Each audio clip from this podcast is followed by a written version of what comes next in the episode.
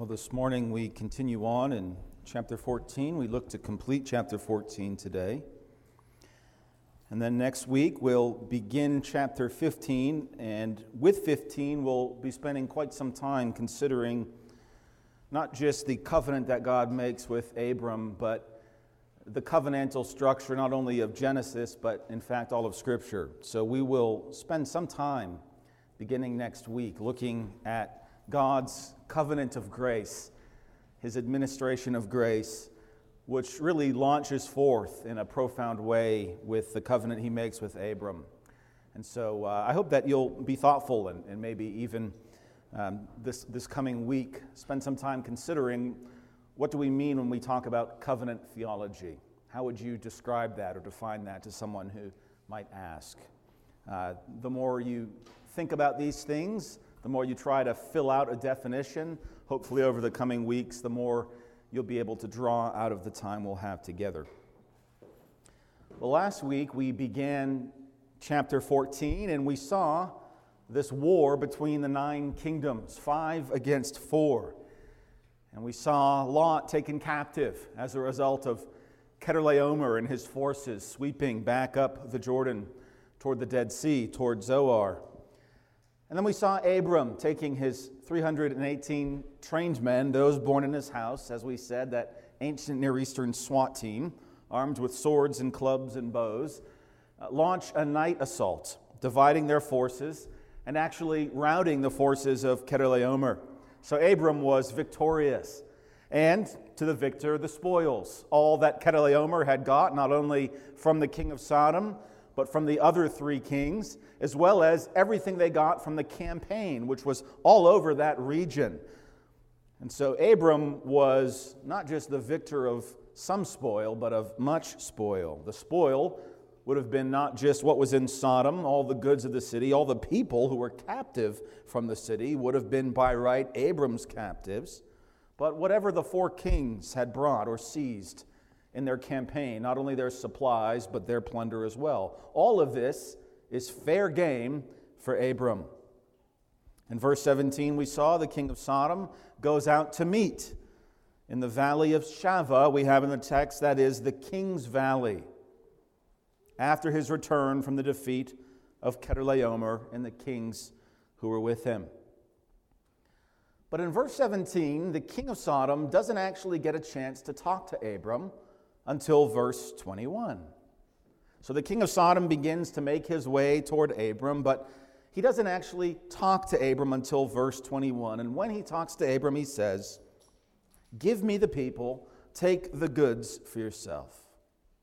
Well, this morning, we're going to see why the king of Sodom was interrupted in verses 18 through 20. And he was interrupted by a mysterious figure named Melchizedek. And we read this, beginning in verse 18. "Then Melchizedek, king of Salem, brought out bread and wine. He was the priest of God Most High. And he blessed him and said, 'Blessed be Abram of God Most High, possessor of heaven and earth. And blessed be God Most High, who has delivered your enemies into your hand.' And he gave him a tithe of all." That is, Abram gave Melchizedek a tithe of all. Who is Melchizedek? Where did he come from? Where does he go? We cannot answer these questions in any great detail. In fact, we can only answer who based on what we have in verses 18 through 20. We cannot answer where he comes from. We cannot answer where he goes. We can only answer who he is based on what I just read. That's all of the information we have about Melchizedek in the Scriptures. Melchizedek, king of Salem, brought out bread and wine. He was the priest of God Most High. And he blessed Abram, and he blessed the God of Abram. That's it. That's all we know about this man. As we've said, Abram is in this time of triumph. His ambush, his night assault was completely successful. So there's this glory of the victory and all of that adrenaline as the night became the dawn and the victory was clear. The corpses of the enemies. You can picture some of these men, as well as the men of Asher and Eshcol and Mamre, going around and running through any of the survivors, plundering, taking what they could off of the bodies, gathering up the train of prisoners that were from Sodom, of new prisoners from the forces, of all of the goods between them. There was this glory of this victory, the adrenaline finally beginning to settle down. The realization that God had prospered him. He had not only saved a lot, but he had gained all of this plunder from Chedorlaomer. And then, verse 17, here's this serpent of a man, the king of Sodom. And he makes his way toward this meek conqueror, Abram. And it's another moment of testing in Abram's life. Another moment of testing. We've seen several already. As Christians, we come to expect these moments of testing, don't we? Circumstances don't fall into our lap, as though the universe unfolded at random, as though our days cycled through at a whim. We realize that every day is appointed by God, every season appointed, whether for blessing or trial. We recognize that when good things come our way, gifts break down upon our head, or when trials come, even the trial that we've been just praying about now. God brings both blessing and trial to expose our hearts before Him, reveal idols we have in our lives, to clarify our faith or lack of faith, to strengthen our devotion and dependence upon Him. We remember that God always promises His people in any given trial or temptation that He will provide a way of escape when that burden of the temptation is pressing upon them. And as this serpent-like king of Sodom makes his way toward Abram, here is this burden of temptation. What is Abram going to do? Is he going to run back to Egypt, so to speak? Is he going to put his heart in the arm of flesh or in what he could gain? Is he going to make himself a king in the place of Chedorlaomer? Is he going to take up shop in Sodom? Notice that God provides a way of escape. And that way of escape is Melchizedek. Abram needs a deliverer, and he finds it in this priest-king from Salem. Six things, six details that we have in verses 18 through 20. The first is the name Melchizedek. Melchizedek, it's a combination of two Hebrew words, Melech and Tzedek. Melech for king, Tzedek for righteousness. This is the king of righteousness. That's what Hebrews 7:2 says. First being translated king of righteousness. And he's the king of Salem. Melchizedek, the king of Salem, where we get the idea of God's Salem or Shalom, peace, the king of peace. Again, Hebrews 7:2, also king of Salem, meaning king of peace. So Hebrews 7:2 defines for us his name and his position. He is the king of righteousness and the king of peace. He comes from nowhere. We don't read the king whose father was, or the son of, or and he lived this many days. In a book that's filled with genealogy, that's given very specific amounts of time and length of days and certain lineage, we don't have that with Melchizedek. He appears on the scene with no genealogy, and then he disappears. We know nothing of his birth, nothing of his death, nothing of his parentage. And that point, as we'll see later this morning, is what the writer of Hebrews seizes upon. Now, the writer of Hebrews seizes upon this, as many Christians have seized upon it, because we have to identify who Melchizedek is. Some have said he's simply a priest king, a Canaanite priest king from Salem, and he's a royal priest, as many kings would have been, not only in ancient Near East, but throughout much of ancient history. Even the Roman emperors were priests, Pontifex Maximus of the empire. And so there's this priest king, and he's nothing more than a priest king, some would say. Others, and this goes back to the early church, and it was picked up by some of the reformers, others identify him as Shem, the son of Noah, who by their account was still alive in these days. Some have gone to identify him as a pre-incarnate appearance of Christ, what we would say is a Christophany. Notice, not a theophany, as in the burning bush, but a Christophany, that is a specific manifestation of Christ. Example would be with Adrach, Meshach, and Abednego in the furnace, the fourth figure. That would be a Christophany, a pre-incarnate appearance of the Son. So we're going to review this later, when we consider what Hebrews has to say. though let me be clear, I don't take a firm stance on any, and I play it relatively safe because I think that's the safest thing to do. A.W. Pink himself said of this, "Two things are here affirmed of Melchizedek. He was king and he was priest. Endless conjectures have been made as to his identity. Questions have been raised about what order of beings he belongs to. But as the Holy Spirit has not seen fit to give us any information on these points, we deem it irreverence to indulge in any speculation." So we're going to be less irreverent than we could be, perhaps, this morning. So the first thing is his name, Melchizedek, King of Righteousness, King of Salem, that is, King of Peace. Secondly, the significance of that place, Salem. Not just the King of Peace as a quality of this kingdom, but the place of Salem, which would have been identified in this day as a stronghold of the Jebusites, and that later becomes Jerusalem. Psalm 76, verse 2, records Jerusalem simply as Salem. In Salem also is his tabernacle, and his dwelling place is in Zion. Now, bookmark here, this becomes very important when we get to Psalm 110, and we have again a mention of Melchizedek in the lineage of David, who's the first to occupy this throne in the city of Jerusalem. It was not taken until David became the king. Third, we read that he's priest of God Most High.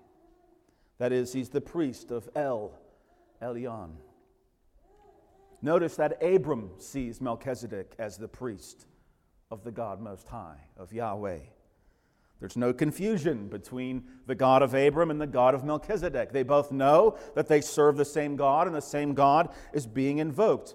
Both men understand that they follow and trust the God who is the Most High God, because He is the God who possesses the heavens and the earth.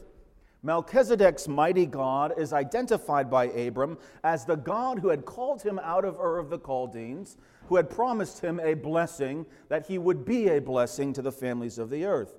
And so when Abram hears Melchizedek, this priest-king, coming in the name of the Most High God and saying, "Blessed be Abram of God Most High," Abram automatically understands, you serve the same God that I serve.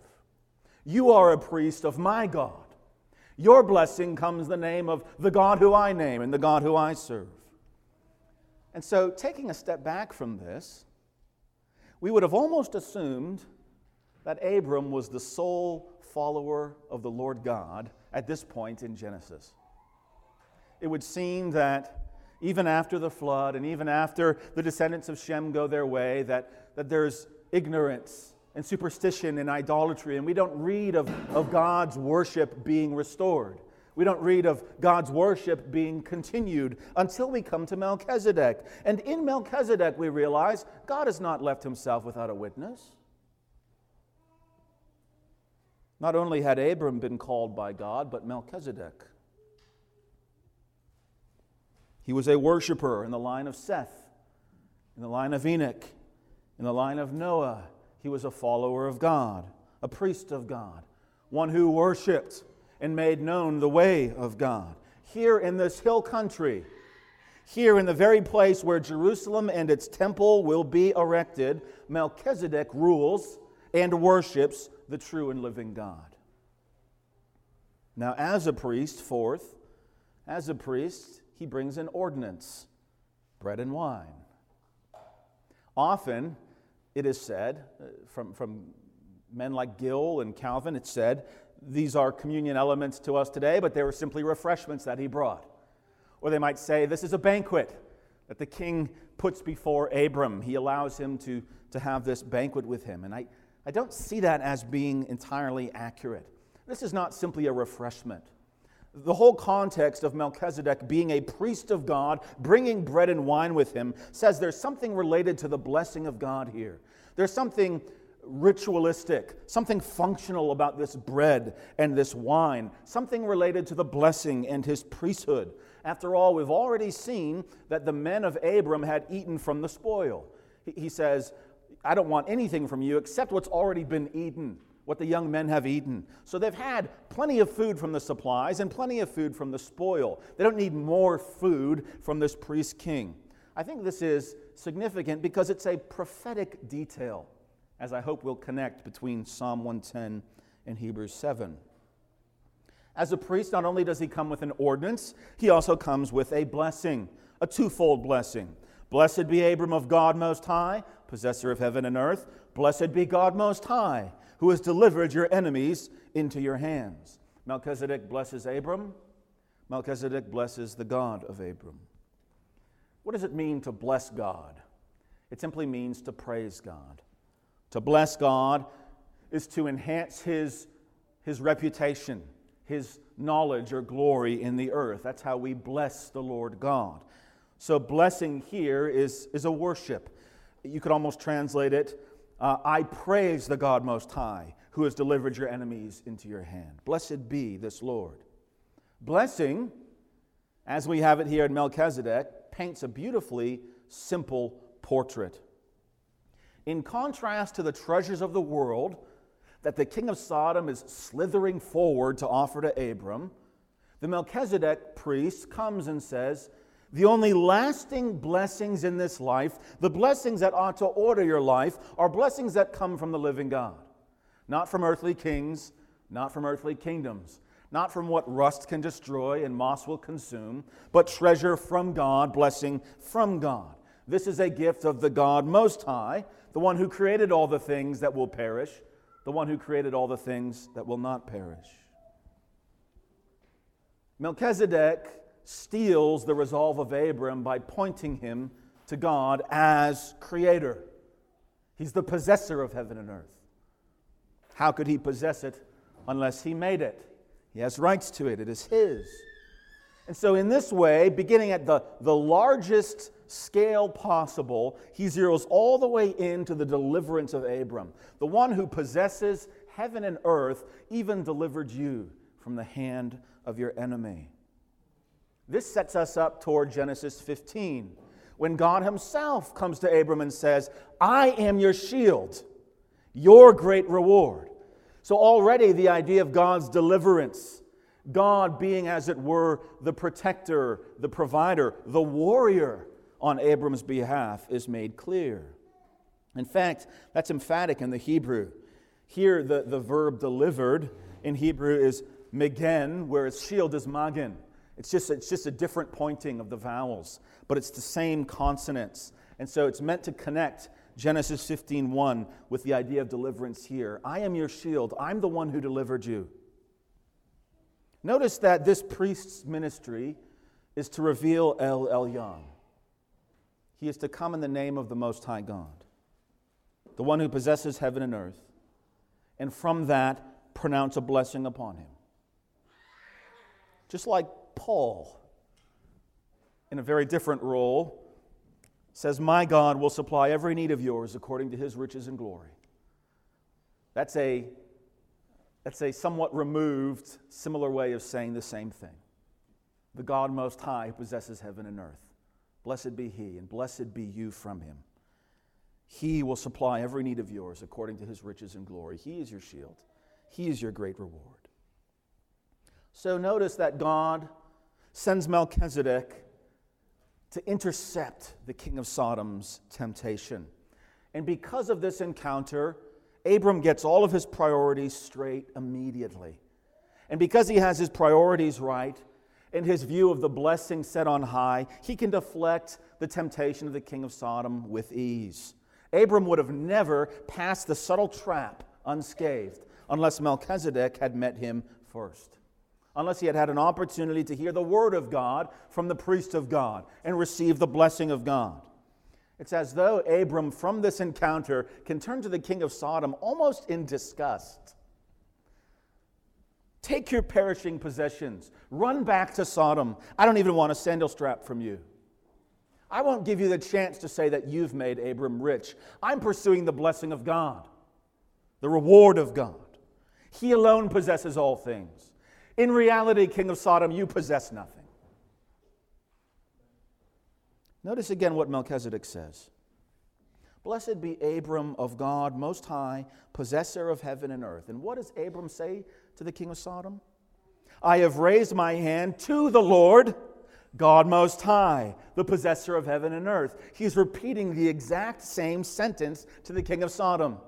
This is new revelation that now Abram has received, and he's asserting it against the king of Sodom. He's mimicking the blessing and worship of Melchizedek. Melchizedek gives a revelation, and Abram mimics it. He repeats it. In other words, his faith is resolved in what has been revealed. And notice the response. He gives him a tithe of all. Abram is the father of all who believe. And as the father of all who believes, he reverently approaches this priest of God, and of everything he has, he gives him a tenth, a tithe. Everything for us is clarified in Hebrews. Hebrews 7, 2, to whom also Abraham gave a tenth part of all. Hebrews 7, 4, consider how great this man was, to whom even the patriarch Abraham gave a tenth of the spoils. And so you have this everything that's somewhat broad in verse 2, and then it's clarified in verse 4 of Hebrews 7. He gives him a tenth of all of the plunder, a tenth of all the spoils. So here we already understand Abram knows this is his to give, his by right. He is the conqueror. And yet when he encounters this priest of God, he tithes to him. He gives a tenth to him. And then when the king of Sodom says, give me back the people, you can have all the possessions to yourself, he says, you can have it all. Now that's not tithing all. It's not as though the king of Sodom gets 90%. That's sort of an anti-tithe. I don't even want to be stained by it. Here's what is mine, and I tithe to you out of reverence, as an act of obedience and thankfulness to God for his deliverance. When the king of Sodom says, you can at least have the people, he says, you can have all of this. I don't want any of this. It's a very different contrast. The king of Sodom receives no tithe from Abram. His possessions are returned almost as if they're defiled. And all of this confirms the faith of Abram. Derek Kidner says this so well. What a profound contrast between these two kings. Melchizedek offers him in token a simple sufficiency from God. All he does is pronounce a blessing upon Abram. And in pronouncing that blessing, he tells Abram to focus on the giver and not on the gift. Abram accepts this and pays tribute. All of this is meaningful only with faith. The king of Sodom, on the other hand, makes a very handsome and businesslike offer. Its only disadvantage can be seen again by faith. Faith causes Abram to see God as his great reward. Faith also helps Abram to see the treachery and the potential trap in the king of Sodom's offer. Well, let's consider Melchizedek in more detail. I'll begin by talking about Melchizedek as a type of Christ. And I know you've probably all come across this language of type or typology, maybe without really understanding what's being communicated in that. When we talk about type, we also have to talk about anti-type, the anti-type. So type and anti-type. Type comes from the Greek typos, simply means a symbol or a figure or a representation. That's a type. That representation, when it's fulfilled, that symbol, when it's realized, that which is a picture, when it becomes concrete or substantive, we call that the anti-type. That's the fulfillment of the type. That's what the type is always pointing forward. So throughout the scriptures, we talk about the many different types of Christ. We have an example of Paul speaking of this very way in 1 Corinthians 10. He says the rock was a type of Christ, that rock which followed them in the wilderness. And so we're given sort of the apostolic encouragement to understand the scriptures in this way, that because all of the scriptures are ultimately about the revelation of Christ Jesus, God's work in him by the Spirit, right? All of God's work is triune. The work of God outside of himself cannot be divided. And so it's the revelation of God, but God is revealed uniquely in Christ, and he's revealed to us as Christ by the Spirit. And so we have typology. Melchizedek is a type. There's no debate on this point. Melchizedek is a type. If you debate this point, you're outside of Scripture. You're far beyond it. Melchizedek is given to us as a type. Whether he's more than that is what is debated. He's not least than that. Melchizedek, as Alan Ross points out, Melchizedek stands as a type of Jesus Christ. Uniting his offices of priest and king, we could also say in the way that he comes forth to declare the word of God, he's also a prophet. A prophet being the one who declares the word of God, and that word of God can be a blessing or a curse. And here that blessing is not just a priestly function, but a prophetic function. And so really, I might maybe elaborate a little bit more on Ross's comment here. We see Melchizedek as a type of Christ in his threefold office: prophet, priest, and king. But the image of priest and the image of king are put forth. He's called a priest, and he's called a king in the text. When the book of Hebrews says that he's without father and without mother, it means that there's no genealogical record. He appears on the scene without notice. And in that sense, the text is saying there's a figure here, there's a type here. He's a priest, but we don't have a record of his succession as we do with the Levitical priesthood. We'll see that later this morning. And so he's not a Levitical priest. He's before there was such a thing as a Levitical priest.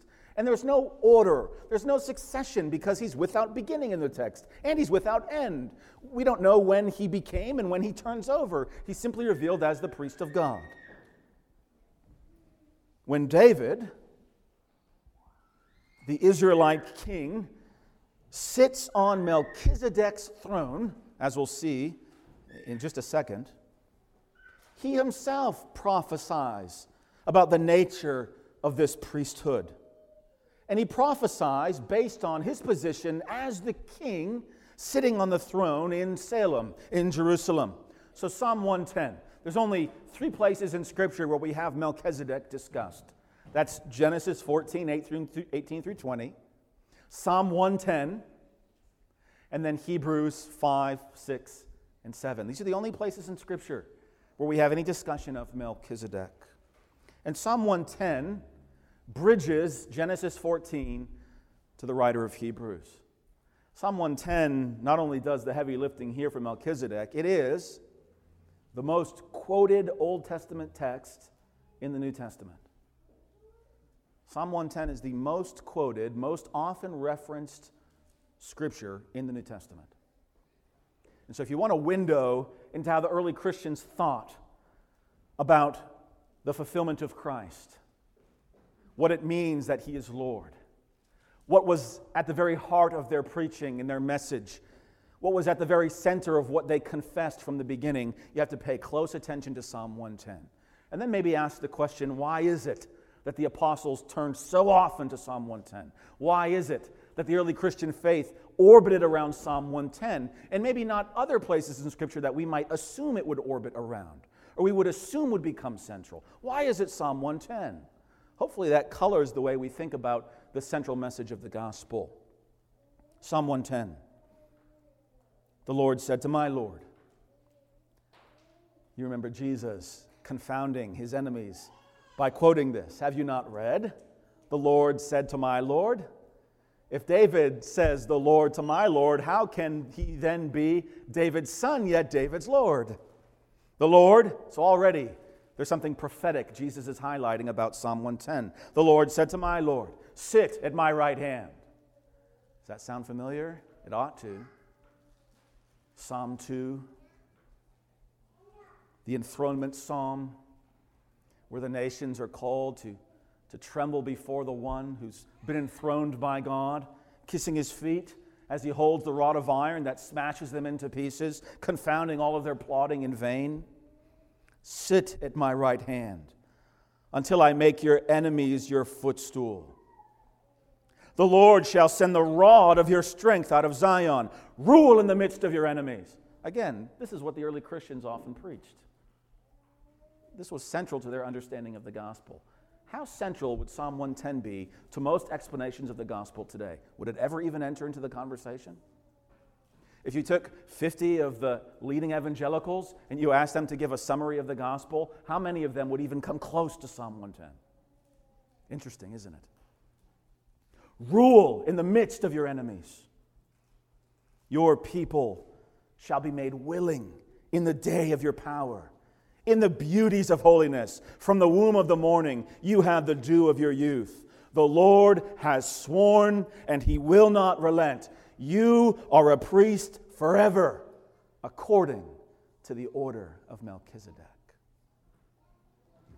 Several elements that Hebrews is going to draw on from Psalm 110. The Lord has sworn that you, who is being addressed here? Who is the you in Psalm 110? Go back to verse 1. The Lord said to my Lord. David's writing this as a king. Who is the Lord of the king but the Lord? The Lord said to my Lord, you are a priest forever, according to the order of Melchizedek. Now, we have this in quotation marks, but we don't have any reference to what it's quoting. We have this as direct speech. We have this as prophecy. This is David prophesying of his Lord being a priest forever after the order of Melchizedek. The Lord had said to my Lord, and this is what the Lord has sworn, you are a priest forever, according to the order of Melchizedek. Notice that David does not claim this for himself. He does not claim to be a priest after the order of Melchizedek. He's a king. He's not of the Levite tribe. The one who he references prophetically is the one who is a priest forever. And that brings us to Hebrews, to Melchizedek. Melchizedek appears, as we've noticed, without any record. And that's what Hebrews is reacting to. There's no genealogy. He's a type of this abiding priesthood, a priesthood forever, an eternal priesthood that Jesus fulfills. And he's simply being drawn on the fact that he has no beginning, no end. He takes from that missing detail in Genesis 14 this type, this picture of one whose days is without beginning and without end, the one who had no parentage because he is the Word of God. And he lives everlastingly to make intercession for all those who come to God by him. So let's begin with Hebrews 5. I'll just highlight some things as we work through Hebrews 5, 6, and 7. I'm not going to read all of them. But Hebrews 5, beginning in verse 5. The whole sort of trajectory of Hebrews is talking about how Christ is superior to the Old Covenant at every level. He's superior to all of creation, superior to the angels. He's superior to the Old Covenant, superior to Aaron, superior to the Levitical priests, superior to the law. The covenant he brings about is superior in every way. It's all about the superiority of Christ and Christ's work. And the context of Hebrews is Jewish Christians who are facing a furnace of persecution, and they're being tempted to go back to the old way, back to the shadows, back to the types. Can't we just go back to the synagogues and get away from this heat? If we're Jews, we'll be tolerated. But as Christ-believing Jews, we're being persecuted. Can't we go back? Are there two ways of salvation? And the writer of Hebrews is saying, no, you cannot go back to the types, to the shadows. You cannot go back to the ministry which condemned you, the ministry of death. Hebrews 5, beginning in verse 5. So also, Christ did not glorify himself to become high priest. But it was he who said to him, he being God, he who said to him, you are my son. Today I have begotten you. Sound familiar? Psalm 2, Psalm 110, 2 Samuel 7. The enthronement of the king who sits upon the throne. You are my son. This is adoption language given to an earthly king, and it projects or it portrays God enthroning his son. You are my son, today I have begotten you.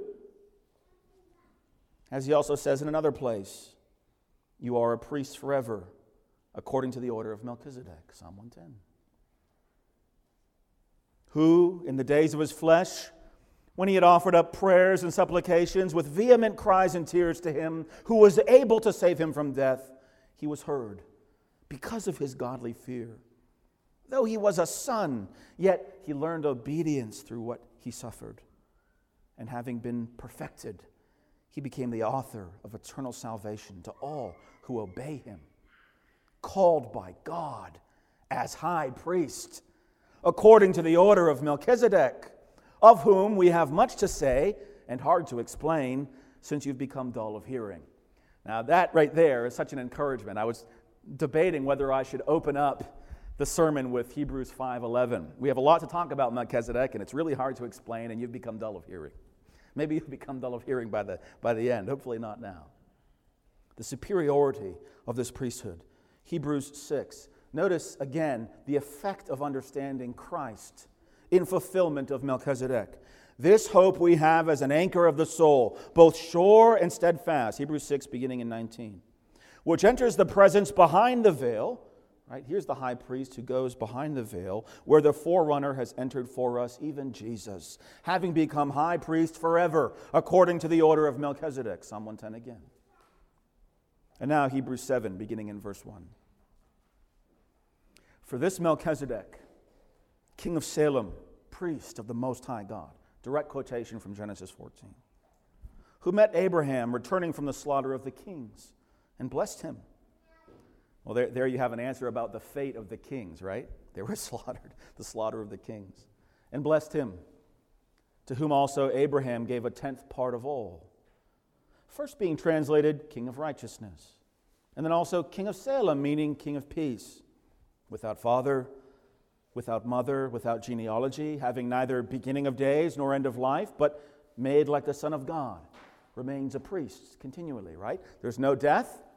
There's no record of his priesthood having ended, so in some literal sense, in some sense from the text, he remains a priest forever. And David is picking up on this. You are a priest forever in this order of Melchizedek. Verse 4. Now consider how great this man was. Notice, perhaps significant, verse 4. Notice how great this man was. If we're saying Melchizedek is strictly a type, that would make a lot of sense. If it's a pre-incarnate manifestation of Christ, pre-incarnate meaning he could not be man, he could not be flesh, because it's pre-flesh, pre-incarnate. Very hard to get around verse 4, unless you view it strictly as a type. Consider how great this man was, to whom even the patriarch Abraham gave 1/10 of the spoils. And indeed, those who are of the sons of Levi, who receive the priesthood, remember what he said in Hebrews 5, he did not make himself a priest, have a commandment to receive tithes from the people according to the law, that is, from their brethren, though they have come from the loins of Abraham. Let me read that again. It's easy to read past. Indeed, verse 5, those who are of the sons of Levi, who receive the priesthood, have a commandment to receive tithes from the people according to the law, that is, from their brethren, though they have come from the loins of Abraham. But he whose genealogy is not derived from them received tithes from Abraham and blessed him who had the promises. See, Abraham shouldn't be in this position. He's tithing rather than receiving tithes. That's what the writer of Hebrews is reacting to. Now, beyond all contradiction, the lesser is blessed by the better. Melchizedek being superior to Abram, as even Abram recognizes. Here, mortal men receive tithes, but there he receives them, of whom it is witnessed that he lives. Verse 9, even Levi, right? The beginning of the Aaronic priesthood, Levitical priesthood, even Levi, who receives tithes, paid tithes through Abram, so to speak, typology, so to speak, for he was still in the loins of his father when Melchizedek met him. Do you understand what's being said in verses 9 and 10? Abram is the father of all those of faith, including the father of all ethnic Israel. And in a sense, then, all of Israel was in the loins of Abram, right? The children, the offspring of Abram. They were all in Abram, even when he was tithing to Melchizedek. So here you have the order of the Levite priests, who normally receive tithes from the people to show how great the Levitical priesthood is. 1/10 of all that belongs to God is given over to Levitical priesthood. They receive it as a position of honor. but they are in Abram's loins, and Abram is not receiving tithes, he's giving them. So in a sense, Levitical priests are giving tithes to Melchizedek. There's a superior priesthood here. Verse 11, therefore, if perfection were through the Levitical priesthood, for under it the people received the law. Oh, where are we going with this?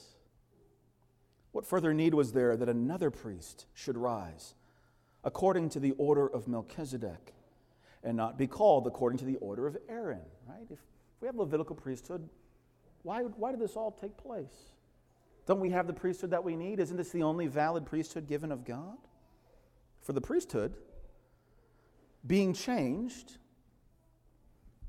of necessity there is also a change of the law, right? New administration. For he of whom these things are spoken belongs to another tribe, from which no man has officiated at the altar. There's no genealogy. He's not of Israel because Abram is the progenitor of Israel. 14, for it is evident that our Lord arose from Judah, of which tribe Moses spoke nothing concerning priesthood, and it is yet far more evident if, in the likeness of Melchizedek, please notice that again for typology, in the likeness of Melchizedek, the likeness of, that's typological language, there arises another priest who has come, not according to the law of a fleshly commandment, but according to the power of an endless life. That's what Christ is fulfilling. Days without beginning, days without end. For he testifies, Psalm 110, you are a priest forever, according to the order of Melchizedek. This is the writer of Hebrews' interpretation of David's prophecy.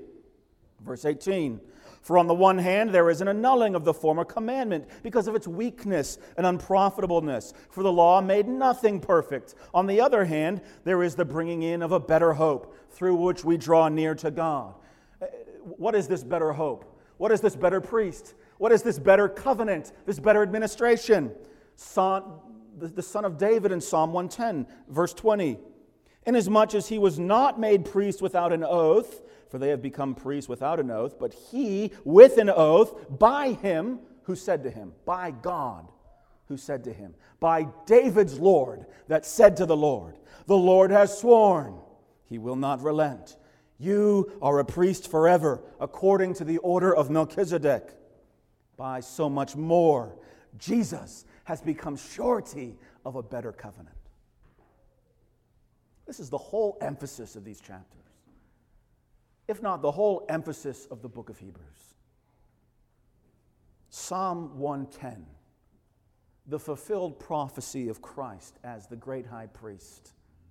The fulfillment of the type which back in Genesis 14 was Melchizedek. Verse 23.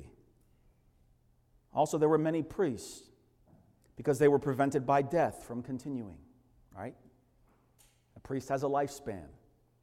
When that priest dies, another priest comes. But he, because he continues forever, again forever being simply because when Melchizedek is presented in Genesis 14, there's no beginning and there's no end. And in this we have the likeness of the priesthood of Christ, confirmed by the prophecy of David in Psalm 110. But he, because he continues forever, has an unchangeable priesthood. There's no succession. There's no end, so there's no need for a replacing priest. Therefore, he is also able to save to the uttermost those who come to God through him, since he always lives to make intercession for them. His priesthood never ends. For such a high priest was fitting for us, who is holy, harmless, undefiled, separate from sinners, and has become higher than the heavens, a result of his exaltation, who does not need daily, as those high priests, to offer up sacrifices. First for his own sins and then for his people's. For this, he did once for all when he offered up himself. The priest is the sacrifice. For the law appoints as high priests men who have weakness, but the word of the oath, Psalm 110, which came after the law, appoints the Son who has been perfected forever. This once-for-all sacrifice is the great high priest offering himself up on the cross. This means that his priesthood is a once-for-all priesthood. He ever lives. There is no beginning and no end to his function as the intercessor and priest and mediator between God and man. This is why, frankly, brothers and sisters, this is why men and women went to be burnt at the stake during the Reformation, because they were so inflamed and disgusted at the claims of Rome that there would be any other intermediaries between God and man other than Christ himself, because Christ is of a different order.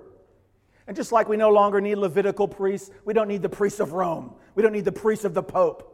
There is no greater mediator, no other mediator between God and man but Christ Jesus. So in summary of Hebrews 5, 6, and 7, using Psalm 110, notice the significance of Melchizedek in Genesis 14. Simply the fact that he appears on the scene without beginning and without end is shown to have been purposed by God as the beginning picture of the gospel of Christ, which is confirmed by David in Psalm 110 to give a more full prophecy of this promise that began all the way in Genesis 3:15. The question for us is whether Melchizedek is an actual manifestation of Christ or a figurative representation of Christ. In other words, is he a type or is he a Christophany? Again, if the description in Hebrews is taken non-figuratively, in other words, we don't read it as a type, it's very difficult to understand it as anyone less than the Lord Jesus, because he remains a priest forever. He's without father or mother. Abram ties all to him. He's honored in this way. He manifests and reveals God and gives blessing from God. However, Hebrews 6:20, as we saw, Jesus entered as a forerunner for us, having become a high priest according to the order of Melchizedek. He became a high priest. There we don't have the idea of this one single line of continuity. And so if we understand Melchizedek as a type of Christ, as a representation that was always pointing toward him, and we understand that's why in Genesis 14 God allows him no genealogy, no beginning, no end. That's why God moves David to prophesy of the Lord saying to David's Lord, David's greater son, that the one who God would cause to rule in the midst of his enemies would be nothing less than a priest king after the order of Melchizedek. And we understand here that, I think, Melchizedek was a type of Christ, a type of Christ. Now let me be very clear, typology does not mean that we force a text to fit what we want it to fit. We don't read Genesis 14:8-20 and shoehorn it into later Revelation and try to make it fit and just chop off whatever doesn't fit. That's not been our approach at all. We understand that God is the author of salvation from the very beginning. We expect to see things like Genesis 14:8-20 for that very reason. This is not just some historical account being cobbled together by Moses. This is part of God's unfolding drama of redemption. We've been chiseling away at it. I've been... One of the things I read about the other day was the expense and the effort at mining black opal. I come across weird things. And you can have these massive fields where some have been found, and there's these massive cavernous mines that are dug out. And men are there with pickaxes, and you could spend 40 years chipping away at that stone and not find anything. And then a tourist comes and he goes down a hole and he takes off another inch and he finds a $50,000 gem. So it's a thrill seeker's chase, I suppose, because it costs a lot of money to run those mines. But in the article it said, from this miner, he said, what you look for is trace amounts. And when you find that trace amount, you often will find a vein. It will run all the way through. And so you have to very carefully and deliberately keep chipping away to keep your eye on that vein, to try to follow it through. That's what we're doing when we're following the promise of the serpent-crushing seed through Genesis. we're chipping away at the details and the stones and the wars of the 9 kingdoms and the barrenness of Sarah. We're chipping away at all these things, following this opal-like thread of God's unending purpose to save a people for himself through Christ. And so F.F. Bruce, one of the great scholars of the last generation, a British man, F.F. Bruce, in his commentary on Hebrews, says this so well. In the silences as well as in the statements, Melchizedek is a fitting type of Christ. In fact, the record, by the things it says of him and by the things it does not say, presents to us the Son of God. It is the eternal being of the Son of God that is here in view, not his human life. In his eternal being, the Son of God has really, as Melchizedek has typically, neither beginning of days nor end of life. And more especially now, he's exalted at the right hand of God, and he abides as a priest forever. Melchizedek remains a priest continually for the duration of his appearance in the biblical story. But as the anti-type, as the fulfillment, Christ remains a priest continually with no qualification. Now listen, it is not the type that determines the antitype. It is the antitype that determines the type. God doesn't send Melchizedek or send Abram or send Moses or create a priesthood and build a temple and create a sacrificial system and create the slaughter of lambs and their blood being splashed upon the mercy seat so that we can shoehorn in some meaning upon that later. The fulfillment was always in view from the beginning. Christ was always being proclaimed. The type never determines the fulfillment. The fulfillment determines the type. Jesus is not portrayed after the pattern of Melchizedek. Melchizedek is portrayed after the pattern of Jesus. That's the significant thing. This is a fundamental revelation of the priesthood of Christ.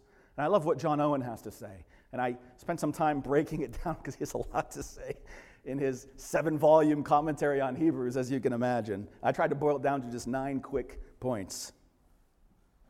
Well, the first thing he says, even before I get to those points, is this, and I think it's so significant. The first personal type of Christ.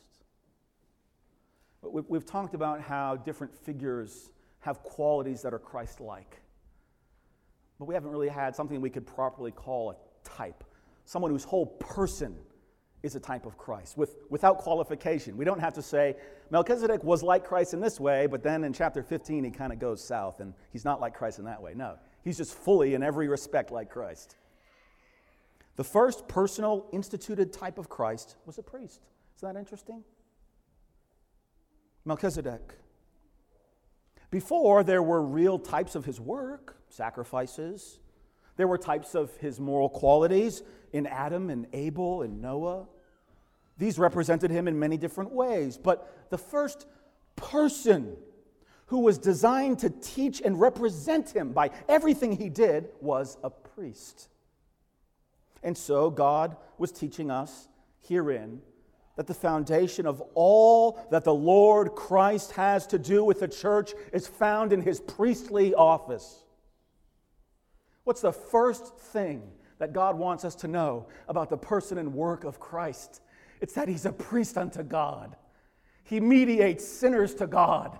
He brings blessings to God and blessings from God.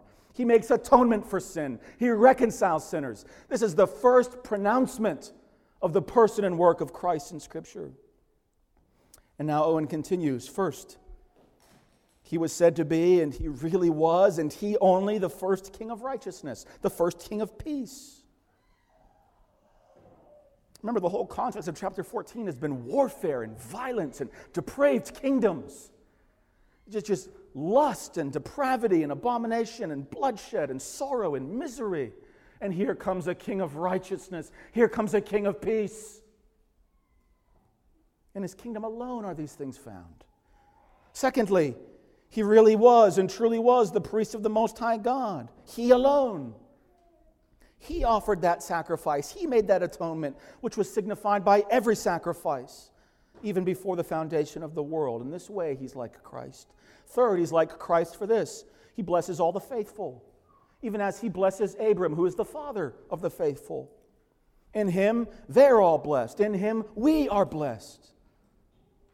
Fourth, he received all the homage of his people, all the grateful acknowledgement of the love and favor of God. That's what's shown in that tithe, in that tenth of the spoil. A gratitude, a recognition. Yes, you have saved me. You have delivered me. Fifth, he really was without progenitors, without beginning and without end. He was without a father as to his human nature, without a mother as to his divine. Sixth, Melchizedek was like Christ in that he was a priest with no succession, no genealogy, no derivation from the loins of Aaron. He alone was a priest unto God in this way. Seventh, he had in his divine person, as the high priest of his church, no beginning and no end of life. The death that he underwent in the discharge of his office as priest, being not the death of his whole person, but of his human nature only. And so his office was never interrupted. Although the person of the Son of God died, when God is said to redeem his church with his own blood, Acts 20, yet he died not in his whole person. His divine nature was still alive. Eighth, he was really the Son of God. As Melchizedek is said in Hebrews to be made like the Son of God. Ninth and last, he alone abides as a priest forever. He alone abides as a priest forever. Melchizedek, a type of Christ, the King of righteousness, the King of peace, the great high priest, the intercessor that pronounces blessing upon the faithful, the one who's worthy of not just tithes, but all glory and honor and praise. Melchizedek, Henry Law writes, how mighty is this name? Whoever utters it says, King of righteousness. Who can claim that title in its fullness but Jesus? What other person, what other work but the glory of the Redeemer? Since Adam fell on earth, there's never been another righteousness apart from his. And yet his kingdom is full of righteousness and peace. The last thing that I'd like us to consider, brothers and sisters, is how this blessing from this priest comes about. Here you have this type of Christ in Melchizedek, a picture of Christ, our great high priest. And he blesses the faithful. He blesses believing Abram. So how does that blessing come? Can a high priest simply pronounce a blessing and expect that God must be held to that blessing when that blessing comes to wayward sinners? When that blessing comes to a filthy people, double-minded and unstable in all their ways? How can that blessing be secured? How can that blessing be eternally bound to the people over which he is priest? And here, I think, is why I talk about the details of the text being part of the prophecy. No wonder David cannot read this in any other way but prophetically. Because even in verse 17, we read that it's this valley outside of the city where the king of Salem comes out, and it's known as the King's Valley. That King's Valley, we understand later, is what's called the Kidron Valley, right outside the city of Jerusalem. And there's a little brook that runs down along the eastern slope from the Mount of Olives. And here this type of Christ, this great high priest, he comes and he brings bread and he brings wine, and he comes to the faithful, and he pronounces blessing. Because as a type, there comes a greater high priest who comes to the Mount of Olives, and he overlooks Golgotha. And he understands that he has no bread or wine to give as he cries out through the night in agony of heart, sweating blood on the Mount of Olives, but his own broken body and his own poured out blood. And this is how he will bless the faithful. He will secure the blessing by the very elements that were always projecting him. The bread, his broken body. The wine, his blood. Here in Genesis 14, we have a type of our priest king. So how does the blessing come? Christ redeemed us from the curse of the law, having become a curse for us, as it's written, "Cursed is everyone who hangs on a tree, that the blessing of Abram might come to us in Christ." That's how.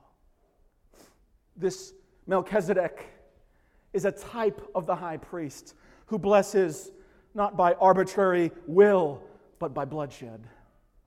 And that is why he can live evermore to make intercession for his people. That is why his people can go boldly to the throne of grace, because by his own blood he's entered behind the veil. He's made a way for us.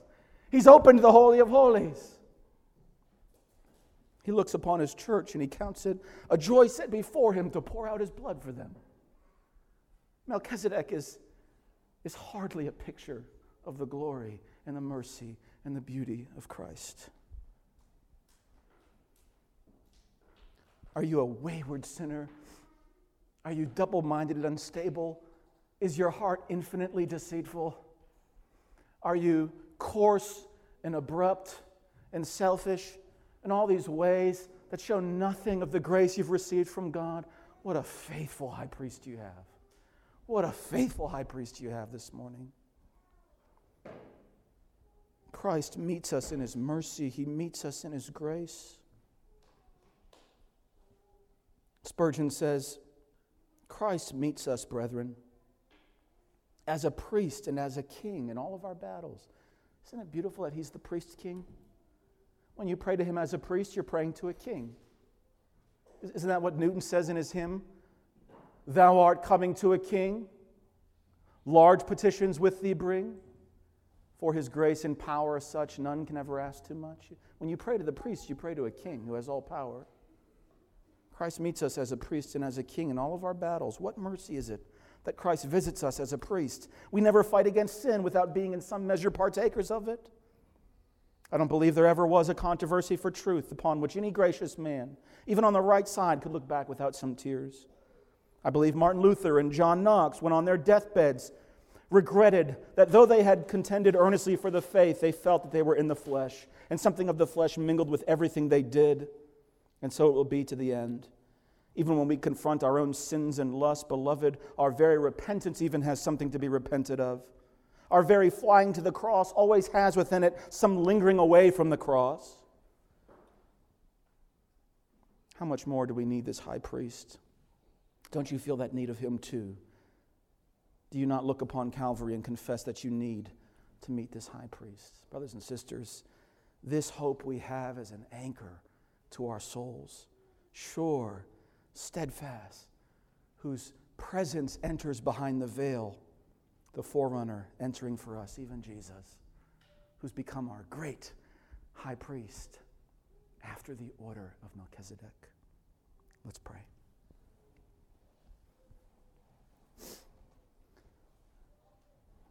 Father, we thank you for the sending of your Son, Lord, which you proclaimed from the very beginning. As we understand, even Abraham heard the gospel beforehand.